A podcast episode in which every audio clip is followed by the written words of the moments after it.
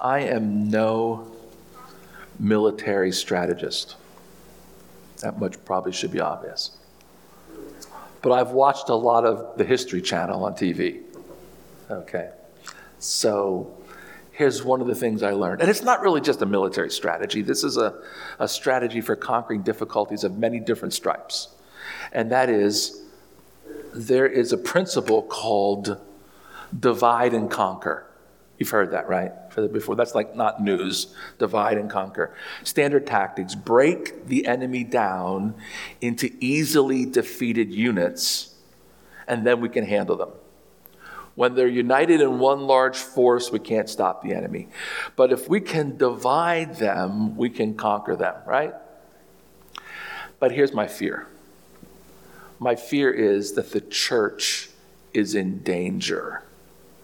Our enemy has divided us, and we must therefore seek the Lord. I have a sermon prepared for this Sunday to address our need to seek the Lord, and I expect to preach that whole sermon next Sunday. But as I was reading Isaiah 46 again this week, it captured my mind and heart. And I felt like I wanted to loiter here for a little bit this morning in Isaiah 46 and let you hear the words of the prophet and hear what's being sent there. I'm going to read through Isaiah 46 and insert a little commentary along the way as we go. So this is Isaiah 46. Bel bows down Nebo stoops low. Their idols are borne by beasts of burden. Bel and Nebo are false gods of the area around Canaan. They stoop and bow down together, unable to rescue the burden. They themselves go off into captivity. Those particular gods don't help the people who worship them they actually burden the people who worship them. Listen to me, you descendants of Jacob, all the remnant of the people of Israel, you whom I have upheld since your birth and have carried you since you were born. Even to your old age and gray hairs, I am he. I am he who will sustain you. I have made you, notice the difference, Previously, it was the people who made the God, right? Now, God's saying, You didn't make me. I made you and will carry you. I will sustain you and I will rescue you. Rather than being a burden to you, I sustain you. With whom will you compare me or count me equal? To whom will you liken me to that we might be compared? Some pour out bags of gold and weigh out silver on the scales. They hire a goldsmith to make it into a god, and they bow down and worship it. Notice, some create their own gods, and it costs them to make their god. They lift it to their shoulders and carry it. They set it up in its place, and there it stands. From that spot, it cannot move. You create the God, you pay for it, and then you have to carry it around. Even though someone cries out to it, it cannot answer. It cannot save them from their troubles. Remember this. Keep it in mind. Take it to heart, you rebels. Remember the former things, those of long ago. I am God, and there is no other. I am God, and there is none like me. I make known the end from the beginning, from ancient times, what is still to come. I say, My purpose will stand, and I will do all that I please. From the east I summon a bird of prey, from a far off land a man to fulfill my purpose. What I have said, that I will bring about. What I have planned, that I will do. Listen to me, you stubborn hearted, you who are now far from my righteousness. I am bringing my righteousness near. It is not far away, and my salvation will not be delayed. Isaiah speaking the word of the Lord, is reminding Israel that created gods have no power. It is the true God who sustains us, who carries us, who provides for us. And this is the God we are invited to seek. His arm is not too short to save us. He will accomplish his purpose, and he wants to use you and me to accomplish his purpose. In fact, he has articulated how he will use us and the ways in which he wants to use us to accomplish his purpose. God has determined that he will build his kingdom here on earth, and the gates of hell will not prevail against it. But my suspicion is that part of our difficulty today that it is not the gates of hell we're fighting because there's no need to do that because we're fighting one another inside the kingdom of God. Here's the danger God's plan for us, his method to use us as ambassadors for his kingdom, rests solely on the unity of the kingdom of God through the indwelling presence of the Holy Spirit. And as we listen to the Holy Spirit and are led by the Spirit, it's that same Spirit that is in everyone who names the name of Christ that tells us what our goals and directions ought to believe, ought to be. And we have to trust the Spirit to lead us. But our difficulty is this rather than listening to the voice of the Holy Spirit, we are listening to various voices all around us, multitudes of different voices, and those voices are dividing us. Scripture is clear on this point. We are members of one body. Read through 1 Corinthians 12. What does it say? All our gifts are activated by the same Spirit and that the Spirit makes us all members of one body. What does verse 25 say? The members of the body are arranged in a particular way so that there will be no division or no dissension among them. We are clearly members of one body and we belong to one another. We are part of one another. It is a part of the essential unity of the body of Christ that is our witness to the world. No division in the body. The hand cannot operate by itself. Cut off body parts, they die. You know that's true, right? It's not like some zombie show you saw on TV where the hand comes crawling after people after being severed from the body. Doesn't work that way. Cut off body parts, the body parts die. Divide and conquer. And if you cut off enough body parts, well, what happens to the body?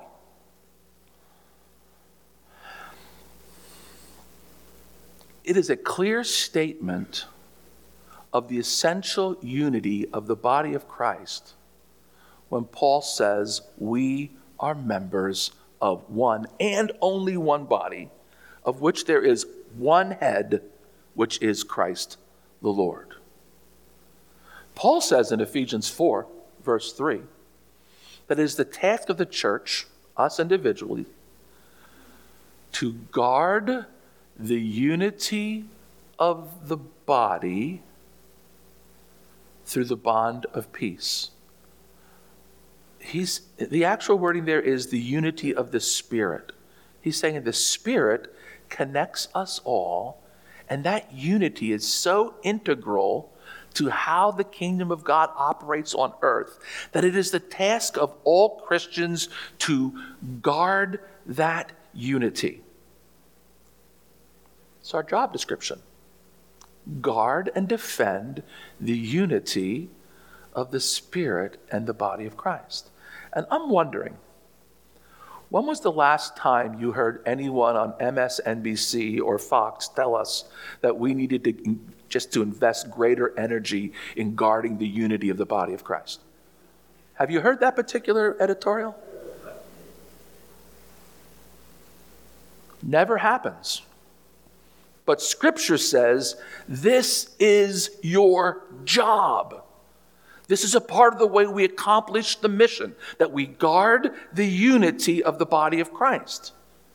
You've been tasked with the job of guarding the unity of the body of Christ. And so we need to do what we can do to guard that unity. My fear is that some of us would just rather be right, in our opinion, than guard the unity of the body of Christ. We're so convinced that we're, we're right about things that all we really want to do is to prove to the rest of the world that we're right, to take our stand, to defend our rights. But the reality is that is all secondary to guarding the unity of the body of Christ because it's the scripture that gives us that task, right? This is what 1 Corinthians 3:18 says. Do not deceive yourselves. If any of you think you are wise by the standards of this age, you should become fools so that you may become wise. For the wisdom of the world is foolishness in God's sight. I don't know about you. I receive countless emails from folks telling me that they're right. Most of them are repeating research that they found on some website or podcast. They're listening to someone who professes to know more than anyone else. The scriptures say clearly being right isn't the major objective here, right? Embracing the wisdom of this world is not our goal here. The mission of the kingdom is primary. We will never convince the world that God saves if we can't get along with one another. Our divisions and our anxiety ruin our, test, our testimony and frustrate the plans of God to save this world. He will accomplish his plans. It may just not be through us if we cannot guard the essential unity of the body of Christ. And so I say to you this morning, with all of the compassion that I have, please be careful to whom you listen. Any voice you hear on television, the internet, podcast, or otherwise, who claims to know better than anyone else, or causes you to think that you know better than anyone else, I'll tell you what they are false prophet. There's no humility there.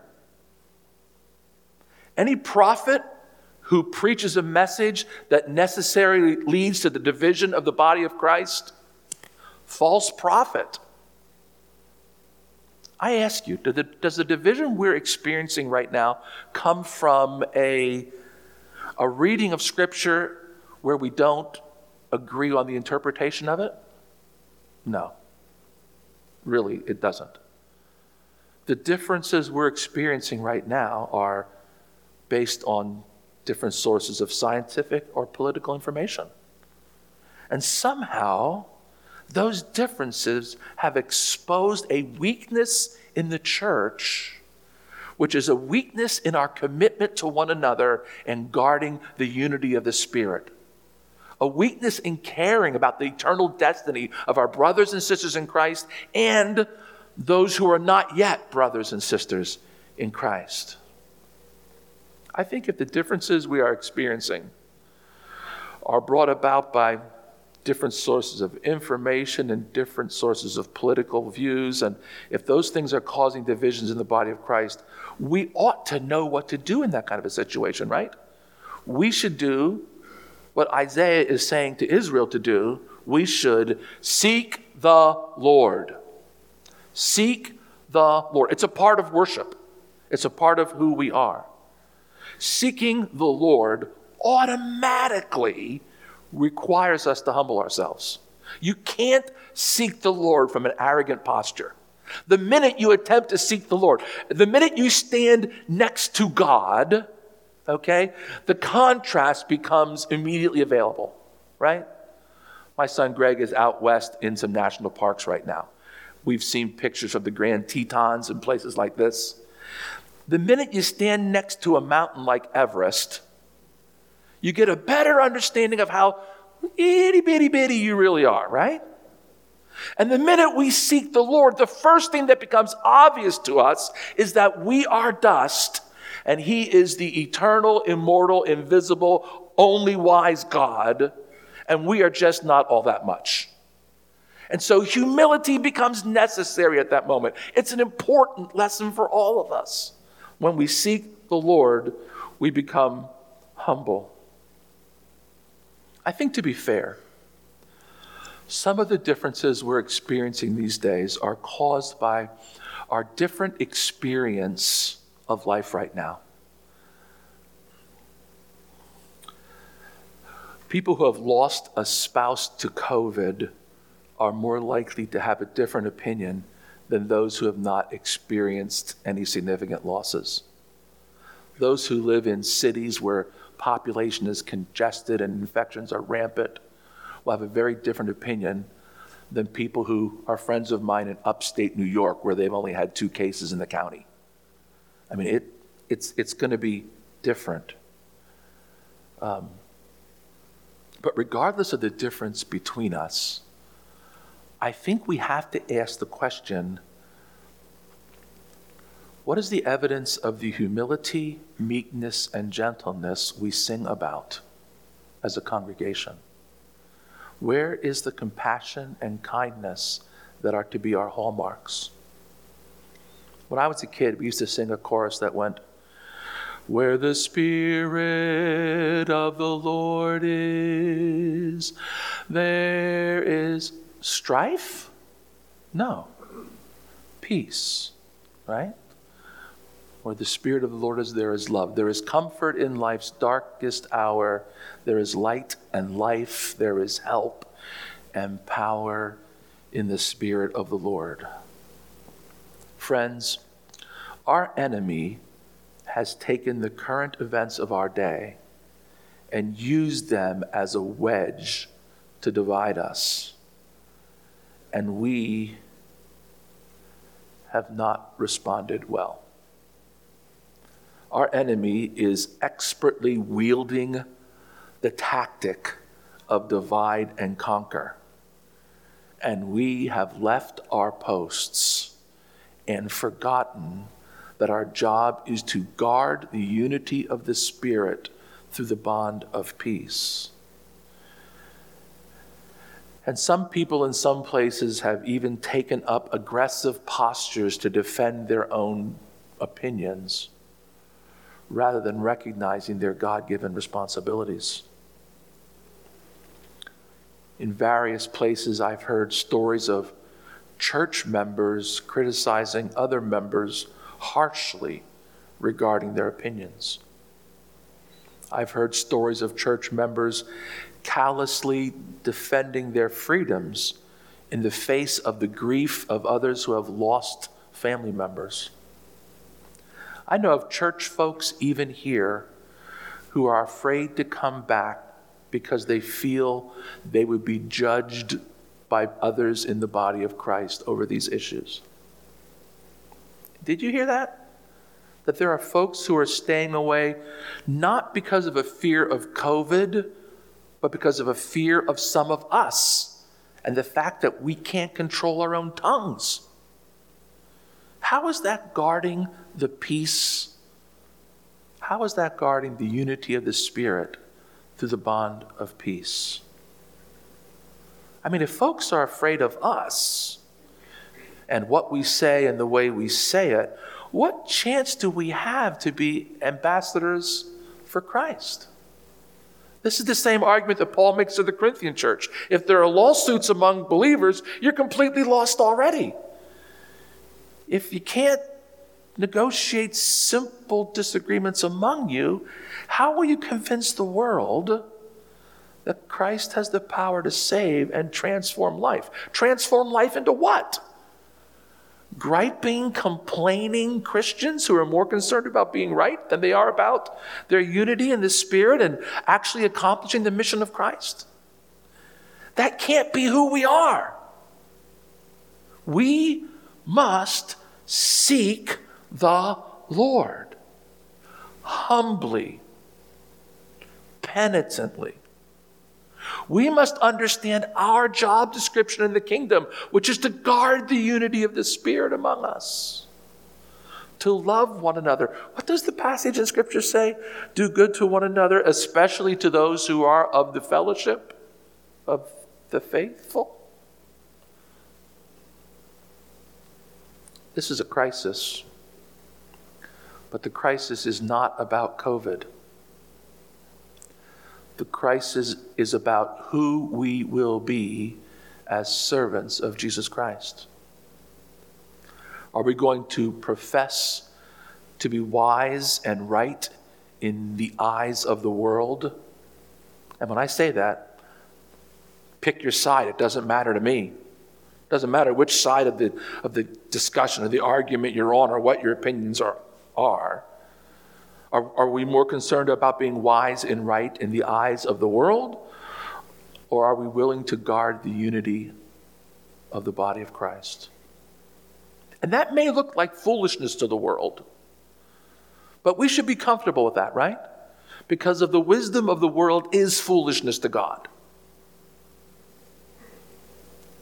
I have lots of ideas about how we might diffuse the divisions in the body of church. And I was tempted to write them here and give them to you. But after all, all of those things would only be my opinions and then I'd be trying to prove to you how right I am. And you don't need that. You don't need my opinion on this. You didn't come here to hear my opinions about COVID. I'll shut up about that. The word of the Lord is this God sustains us. He carries us. He provides for us. He created us. He has placed us in a family and charged us to guard the unity of that family against anything that would harm it or divide it.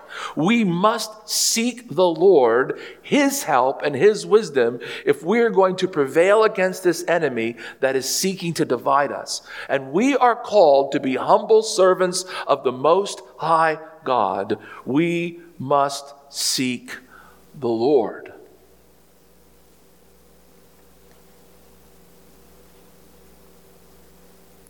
Next Sunday, I intend to preach from Second Chronicles 15, the story of Asa, who is king and brings a renewal to Israel. Because I think in that story, there are some specific advices as to how to seek the Lord. And if you want to read ahead, Second Chronicles 15, you're welcome to do that uh, during the week.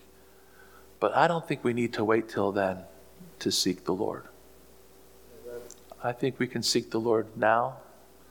We can ask the Lord to show us how we must guard the unity of the body of Christ. I think we seek the Lord by confessing that we have contributed to the divisions in the body of Christ and humbly asking Him to pour out His Spirit on us that His transforming grace would infect the all of us and the whole of us that we might be like Christ in this day. I'll tell you what, if the culture ever needed that kind of witness, it is today. It is today. The culture never needed the humble people of God more than it does right now, the loving people of God more than it does right now, the compassionate people of God more than it does right now.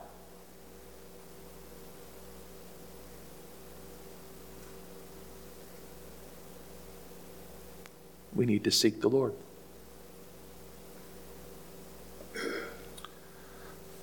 I want to sing a song and pray with us.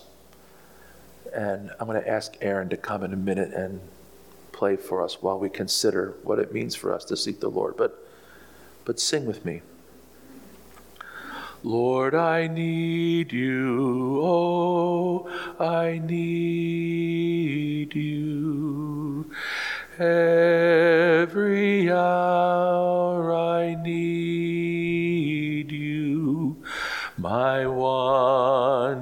Defense, my righteousness. Oh God, how I need you.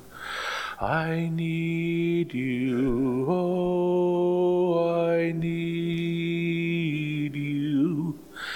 Every hour I need my one. defense, my righteousness. O God, how I need you. Heavenly Father, we seek you today. Reveal your truth to us. Help us to know when to speak and when to shut up. Keep us on our knees before you.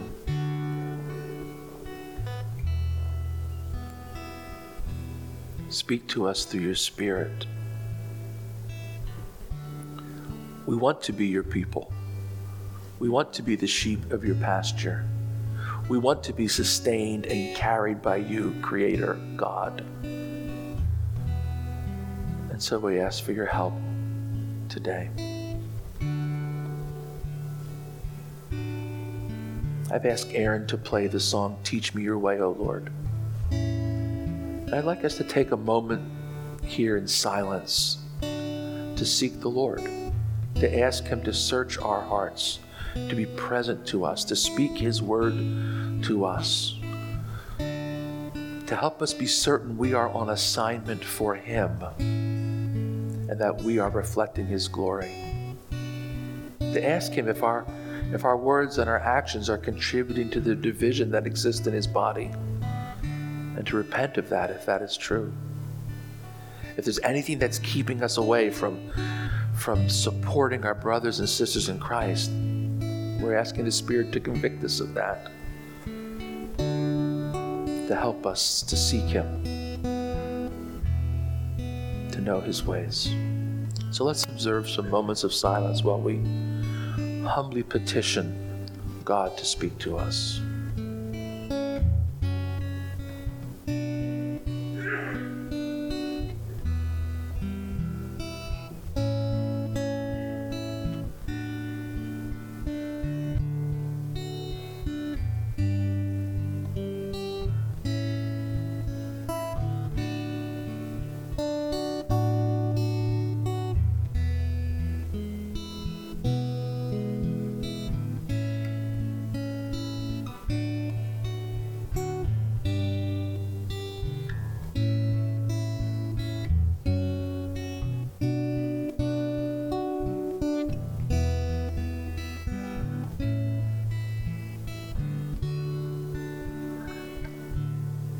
Challenge you in the week ahead that on a one to one ratio, that you spend one minute reading scripture for every minute you spend listening to television news or podcasts or any other information source that addresses the division of our nation the moment. So that we have a chance of being led by the Spirit rather than being led by the wisdom of this world. Heavenly Father, help us. If we're going to see these divisions healed, it will be by your Spirit, and you will have to enable us and instruct us and guide us. But you've promised to do that. You've promised that everyone who seeks you finds you if we seek you with all of our hearts. And we are seeking, Lord. We want to be your people. We want to be on assignment for you. We want to see your kingdom come and your will be done here on earth just as it is in heaven. Because the power and the glory and the kingdom are yours by right Lord Christ. Help us to that end, we pray. And now may the glory of God be reflected in your faces as you seek Him day after day. Amen. Go in peace.